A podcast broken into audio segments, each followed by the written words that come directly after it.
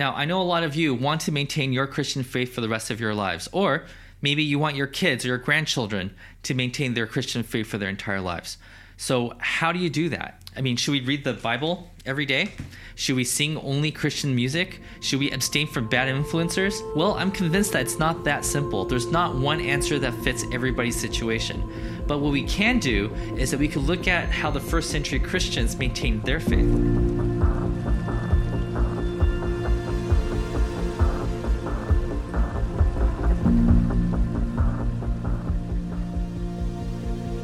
Today, we're going to be going through a huge chunk of the book of Acts.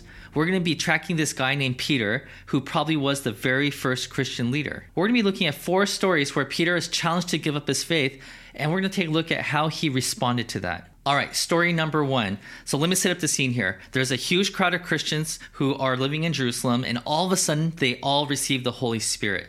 They all started speaking in different languages, and all the foreigners who were at Jerusalem at the time, they all confirmed that these people, they're not just randomly putting syllables together, but they are in fact speaking legit languages. Then some skeptic that's in the crowd decides to mock and ridicule these Christians. This person who remains unnamed shouts, They had too much wine. Okay, so let's imagine for a second that you're the first leader of this church. Christianity is zero days old and something unexplainable just happened. And at that moment, you have this flashback of what happened three years ago, where you gave up your entire career to follow this rabbi named Jesus who claims to be God's anointed one. People called him a heathen, but you, no, you stuck by him. Religious leaders wanted him dead, and you, being the top of his disciples list, are now also a wanted person. Then, three years later, your rabbi is captured. And at that point, you recall that you immediately questioned your life decisions, and so you hide. Then you hear a voice in your head that says, Wait a minute, just in case this guy is who he claims to be, I'm going to stay close to him, but not too close. So you follow him from a distance, but in the process, you identify the people around you and they call the authorities on you. So you lie. You claim that you never knew this rabbi, and then you run away in tears. Then, a few hours later, you find out that your rabbi is now found guilty by trial and is now hanging on the cross, which is the most painful and shameful execution method at that time. Now, you are really regretting your decision. You just gave up three years of your life, and now, even if you wanted to get back into society, you are known as the guy that followed this delusional rabbi, and now you're probably going to be an outcast for the rest of your life. But then three days later, you hear from somebody that they've seen the rabbi walking around, that he's alive again. And you're a little doubtful, but you run to the grave to check it out to confirm the claims yourself, and then you meet the resurrected Jesus. He spends the next 40 days teaching you what you need to know, and he says everything is about to change. Then he leaves. But before he leaves, he tells you that you're now in charge of the entire thing. He goes to heaven and leaves the entire movement in your hands. And as Jesus promised, a few days later, something crazy indeed happens. People are speaking different languages. And now you have this tear in your eye. You're getting emotional because you realize that you now don't regret following Jesus three years ago. All that pain and frustration doesn't seem to matter to you anymore because you get to participate in the redemption of the entire world. And just as that movement is about to start, you hear somebody heckling at you saying, Oh, they had too much wine to drink. And then from another corner of the courtyard, you hear somebody snickering. And you wonder, Oh my goodness, is this how this movement is going to end? Well, the church shut down on the day that it was founded. So, how do you think Peter responded to this? Well, first, he addresses the most obvious thing. He says, These people aren't drunk as you suppose. It's only nine in the morning. I think Peter thought his response was a bit funny. But then he quotes his Old Testament prophet, which is a very smart move because in Jerusalem, everyone there loves the Old Testament. And then he says this This man, that's Jesus, was handed over to you by God's deliberate plan and foreknowledge, and you, with the help of wicked men, put him to death by nailing him to the cross. now, this is Peter's very first sermon that's recorded for us. And he basically says, Hey, you guys know who Jesus is. Yeah, the guy that you executed. Not a year ago, not six months ago, but just a few weeks ago. Not in a far off land, but, you know, right around that corner, right over there. Then he says, but God raised him from the dead, freeing him from the agony of death because it was impossible for death to keep its hold on him. So the bridge version of Peter's first sermon is hey, they're not drunk. By the way, remember that you killed Jesus and you saw that he was alive after his execution? Then he concludes his sermon by saying, God has raised this Jesus to life and we are all witnesses of it.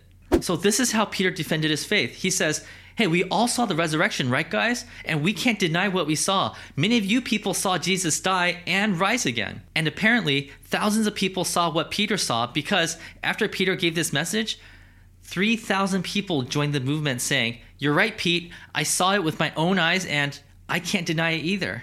All right, story number two. Now, one day, Peter and John, they were on their way to the temple and they saw this man who's been lame for his entire life, like he couldn't walk. Now, as you can guess, 2,000 years ago in Israel, if you had a deformity like that, you would not be considered to be clean. So people wouldn't want to hang out with you and you probably couldn't get employed. So you become a beggar. But Peter didn't have any money with him, so he stretched out his arm, pulled him up, and he began to walk. Now, this caused a lot of guests who were at the temple to crowd around Peter. They just saw something miraculous happen. All their eyes were on him. So, what do you think he told them? The exact same thing he said just a few verses ago. He talked about Jesus. This is how Peter puts it.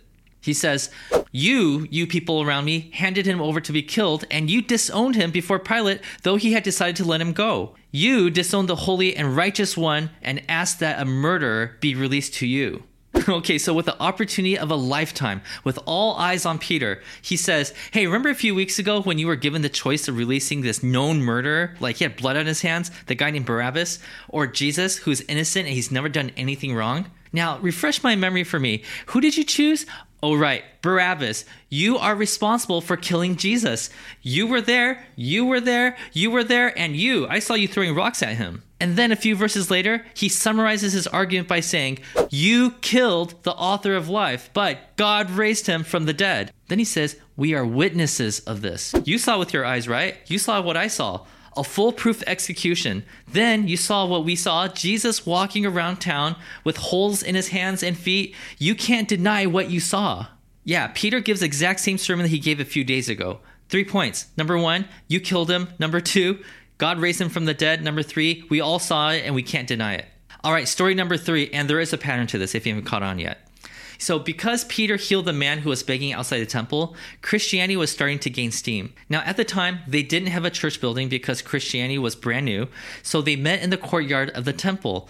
And that means that the religious rulers of Judaism, they saw the Jesus movement getting bigger and bigger right before their eyes on their own turf. And they were kind of getting irritated, so they decided to use the same trick they used on Jesus, but this time on Peter. Yeah, basically, let's capture Peter at night, put him on an unfair trial, and they have him executed. So Acts 4 says, They, the religious authorities, were greatly disturbed because the apostles were teaching the people, proclaiming in Jesus the resurrection of the dead. They seized Peter and John, and, because it was evening, they put them in jail until the next day. Now, at the trial, their first question is this By what power or what name did you do this?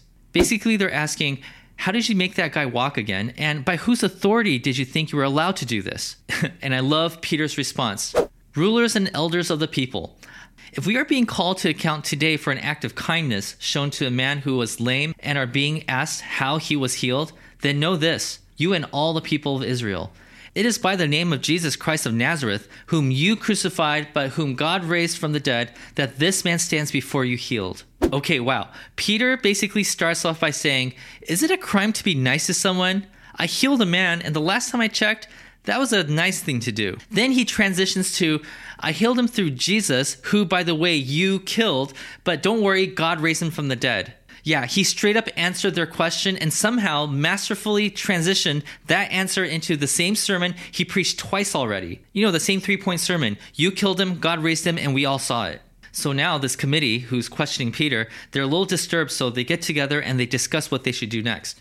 Because you see, they realized that they too can't deny what they saw. And they also came to realization that there are thousands, not hundreds, but thousands of people in the city that also believes that they saw Jesus walking around after his execution. And they can't deny what they saw. Then Peter concludes this hearing by saying, As for us, we cannot help speaking about what we have seen and heard. He's saying, Hey guys, I understand where you're coming from. We hear you. You don't like this movement, but you can't deny it and I can't deny it. We can't lie about this. We all know that Jesus is alive. So once again, Peter gives the same reason as before.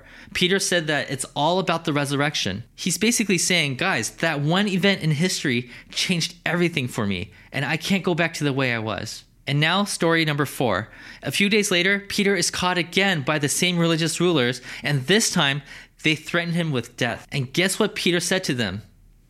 Yes, you guessed it. The God of our ancestors raised Jesus from the dead, whom you killed by hanging him on the cross. We are witnesses of these things, and so is the Holy Spirit, whom God has given to those who obey him. So here's a quick observation the way that Peter defends his own faith is not the way that we defend our faith today. I mean, as a pastor, I have prescribed to other people the way that you're going to overcome questioning your faith is by reading this fat book every single day.